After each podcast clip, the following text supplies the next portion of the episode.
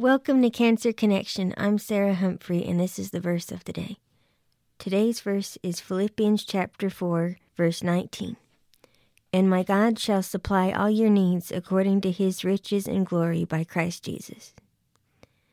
This verse is very comforting to me because it reminds me that no matter what, God will supply my needs. No matter how, how difficult the times get, the Lord is always there, and He is there for you too. This is Sarah Humphrey. I will see you tomorrow for the verse of the day.